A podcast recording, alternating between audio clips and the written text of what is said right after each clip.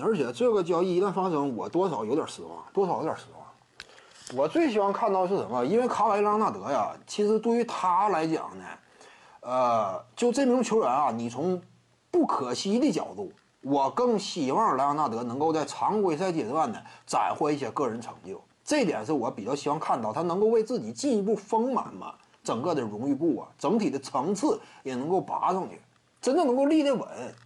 因为莱昂纳德现在你这说再拿一个冠军也就那么回事儿，基本上他早就过证明过自己嘛，再拿冠军能够有什么传奇性啊，也就一般。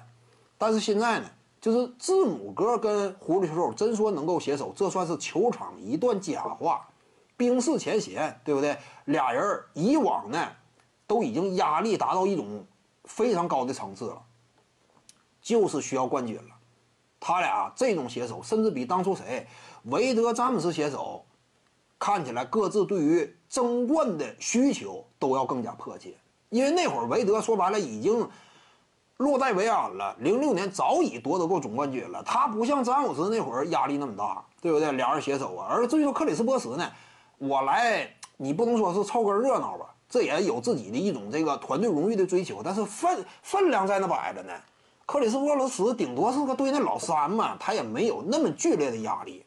所以当时所谓热火三巨头呢，詹姆斯扛的压力级别几乎是最突出的，其他人都差点儿。韦德早就拿过了，你看没看到？就那一年休赛期，韦德也是有说有笑。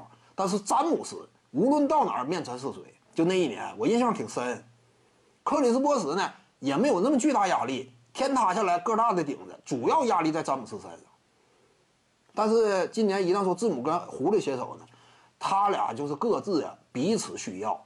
就这会儿，这是团队目标呢，完全一致，各自呢也是咬着后槽牙在使劲儿，那就是挺好看。真说一偿夙愿的话，最终哎，起码这双核只要不伤，我感觉夺冠的概率不低啊，起码或者说可以说挺大，夺冠概率。这一对组合一旦说能够登顶的话，那就是他俩都能够安心了，就是总算是这个把这个包袱给甩掉了。那这个这一点我是非常想看到的。